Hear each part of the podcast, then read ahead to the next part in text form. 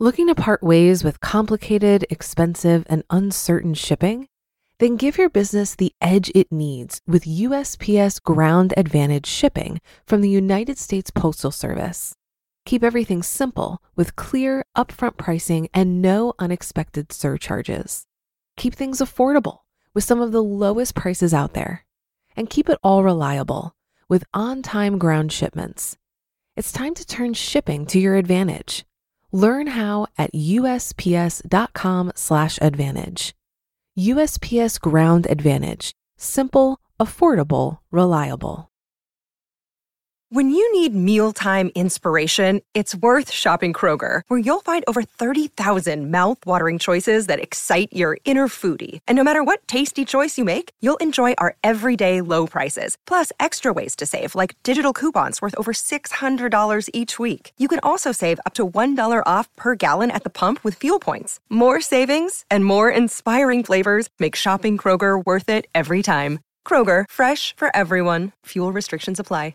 This is Optimal Finance Daily, Episode 5 Rent versus Buy. If you have to ask, you should probably rent by Mr. Money Mustache of MrMoneyMustache.com. Get ready to maximize your potential with Optimal Finance Daily, the podcast that brings you the best content in personal finance five days a week. Your optimal life awaits. Now, here's your host, Dan Warren. Hey, everybody, welcome back to Optimal Finance Daily. This is where I read to you from some of the best personal finance blogs on the planet. And today we have another post from Mr. Money Mustache of MrMoneyMustache.com. Now, Mr. Money Mustache writes about personal finance, but specifically about living frugally, cutting your expenses, and uh, working a lot less than most of us do. And in his case, he retired early, like really early, at the age of 30. So it's a pretty fascinating website to check out, MrMoneyMustache.com. If you have any topic requests, any authors you'd like to hear from, come visit OLDpodcast.com and let us know what you'd like to hear on Optimal Finance Daily. And before we get into it, I should mention that this episode is ad free, which means it doesn't make any money. It actually loses money every month. So if you'd like to show your support, the easiest and uh, freest thing you can do is to join the Optimal Finance Daily family by being part of the weekly newsletter. You get a bunch of free stuff on top of it, so it's uh, all good things for you. So, to join, text the word financial to 44222. That's 44222. Just text the word financial or visit oldpodcast.com. And that's it. So let's get this thing going and start optimizing your life. Rent versus buy. If you have to ask, you should probably rent. By Mr. Money Mustache of MrMoneyMustache.com. Four years into writing this blog, I thought I had seen almost everything when it comes to the most common financial suicides committed by the middle class. But today, I was hit in the head by a shocking realization. When choosing between buying versus renting a house or apartment, people are making much, much worse choices than I would have thought possible. The implications are so striking that logically some of the world's busiest stretches of road should not even exist. We could save millions of lives and trillions of dollars by just helping certain people operate a basic hand calculator at a beginner level. It sounds improbable until you review the following stories from this Canadian vacation I am currently wrapping up. Case Study 1 North America's fourth largest miscalculation. The city of Toronto is famous as one of the world's most happening and expensive places to live. With over 6 million people in the highly car oriented metro area, it sprawls on forever, and people commute in from an insane zoo of connected cities comprising 31,000 square kilometers, or roughly a quarter of the entire land area of England. There's only one real highway across this thing, the 401, which has the dubious distinction as busiest and most traffic jammed highway in the world. Rush hour extends roughly from 3:30 a.m. to 11 p.m., so I don't even attempt a crossing except in the four hour window outside of that range. So, what has created this incentive to commute? There are great jobs in Toronto, some of the highest paying in the country. Unemployment is low. The city is clean and quite beautiful along the lakeshore and the many ravines and rivers. But unfortunately, as the saying goes, nobody could ever afford a house there. Average price for a detached residence is up to $1.05 million, and even a car commuter special runs you 730k. If you don't have that kind of money, you just follow standard realtor advice and drive till you qualify. Mr. Money Mustache moves to Toronto. For years, I have accepted these prices as a given and told people to either get creative with roommates unless you have secured at least a $400,000 salary or get the hell out of the whole area as I did. Until I conducted a little experiment in mustachianism, asking myself, what would I do if I had to move to Toronto myself? Let's assume a worst case scenario because if you can prove that, it also covers every other situation. Somebody offers me a job in the most expensive and hardest to reach region right downtown. It's an amazing job that I can't resist, and it pays well. And wanting to maintain my current luxurious lifestyle, I insist on only the best, living in a huge apartment in a brand new, modern building near the shore with beautiful views, within walking distance of work, the stadium, the train station, and everything else downtown has to offer. No buses or subways for me, and let's assume I'm not even willing to ride my bike because, hey, it can occasionally get snowy in Toronto, and nobody can possibly ride a bike in winter. So I pull open the useful apartment hunting site called padmapper.com and set my criteria to unlimited price, insisting on two bedrooms and two baths so I can comfortably bring my family along for the ride. I select one of the nicest looking listings at random because it overlooks a park with floor to ceiling windows, has a sweet balcony, granite and stainless kitchen, and heck, there's even a gym and a rooftop patio on this 40 story building. This place looks appropriately fancy, a high end pad in an expensive city's most desirable district. I brace myself for an astronomical price because, after all, let's look at the math. People are commuting 40 minutes from $700,000 houses in the closer suburbs. A $700,000 house costs a minimum of $4,000 a month to operate in this area counting only mortgage interest at today's amazingly cheap but temporary 2.5%, a 7% opportunity cost of capital in the down payment, plus property taxes, insurance, heating and cooling, and maintenance at 1% annually. Let's assume you've been wise enough to avoid areas with an HOA.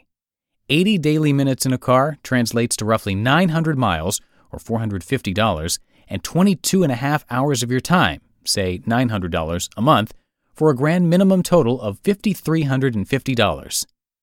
All that just to live near nothing but strip malls and TV watching suburban commuters. So I'm assuming an apartment like this would list for upwards of 10 grand a month. I look at the price. 2300 per month. Oh, and that includes free heat and an underground parking space. Parking for mere mortal visitors in this area costs about $30 a day. Is this a joke? Are apartments really that cheap? Looking through a few dozen other listings in the prime areas, I realized that yes, they are.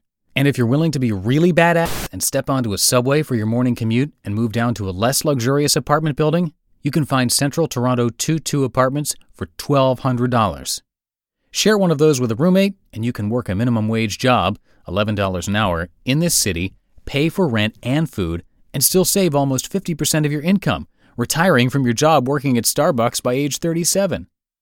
I repeated the same experiment in Canada's capital city of Ottawa. Brand new 900 square foot luxury apartment with 9 foot ceilings and two walls of glass overlooking the city's hottest byward market district? 1950 per month.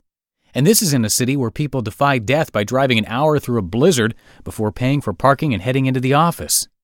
It's also a city where some people spend $900 a month on their winter heating bills alone. This apartment also includes free heat. The implication of this is that an amazing majority of the traffic jams, car dealerships, and SUV pileups, and harried lifestyles, and stress related diseases and obesity that come with a car commuting lifestyle are completely stupid, optional, irrelevant byproducts of our choices. Almost every expensive suburb should not even exist.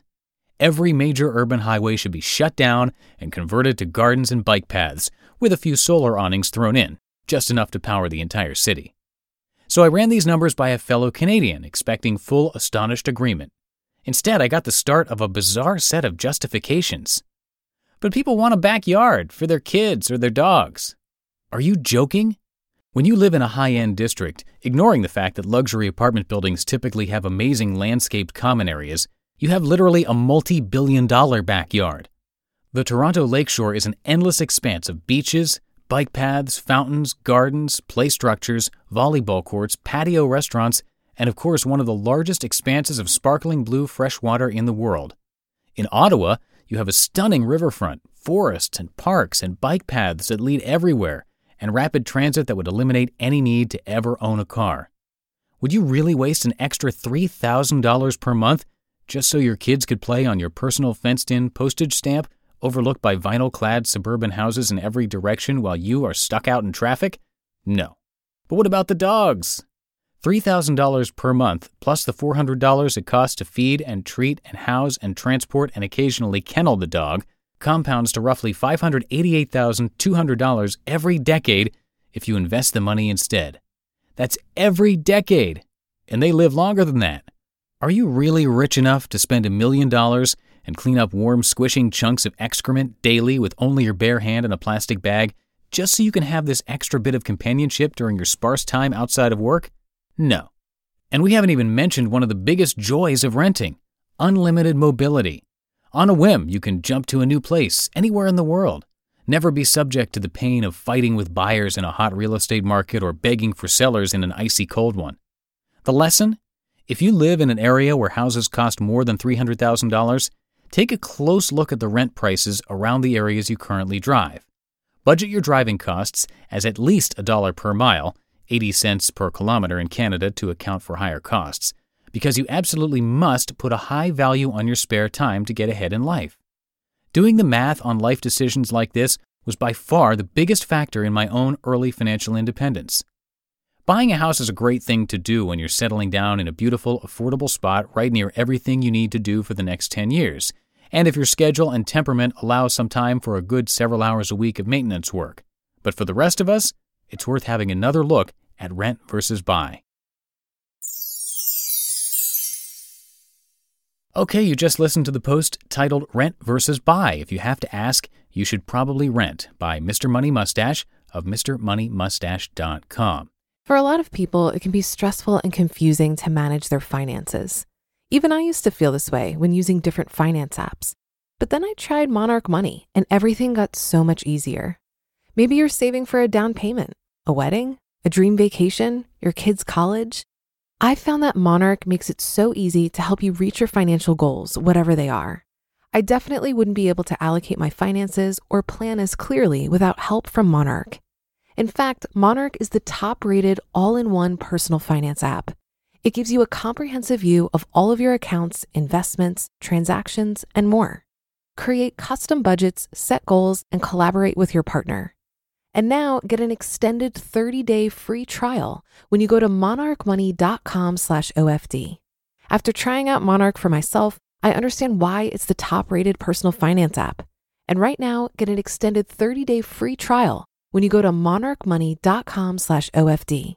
That's M-O-N-A-R-C-H-M-O-N-E-Y dot com slash OFD for your extended 30-day free trial. Looking to part ways with complicated, expensive, and uncertain shipping? Then give your business the edge it needs with USPS Ground Advantage shipping from the United States Postal Service. Keep everything simple with clear, upfront pricing and no unexpected surcharges. Keep things affordable with some of the lowest prices out there. And keep it all reliable with on time ground shipments. It's time to turn shipping to your advantage. Learn how at USPS.com/slash advantage. USPS Ground Advantage. Simple, affordable, reliable. Any comments about this post? Any comments about Mr. Money Mustache? Or maybe you have a personal experience regarding this topic of renting versus buying. Anything at all that stood out to you? Let us know. Come visit oldpodcast.com and share your thoughts with us. And like I mentioned before, if you're interested in showing your support for this podcast, the easiest thing you can do is to come by oldpodcast.com, oldpodcast.com, and join the free weekly newsletter. There are lots of benefits in it for you. Too many to name, really, so you'll have to trust me on it. And for a faster way to join, you can text the word financial, that's financial, to 44222. Simple as that. And that's the first five episodes of Optimal Finance Daily. Hope everybody has a great weekend if you're listening to this on the day that it was actually released. And I'll see you on Monday where your optimal life awaits. Hello, Life Optimizer. This is Justin Malik, creator and producer of this podcast, but also Optimal Living Daily, the show where I read to you from even more blogs covering finance, productivity, minimalism, personal development, and more from amazing bloggers like Derek Sivers, Zen Habits, The Minimalists, and all the ones you hear on this show too. So if you enjoyed today's episode and like taking amazing blogs on the go, come on over to Optimal Living Daily and subscribe to that one too. And together, we'll start optimizing your life.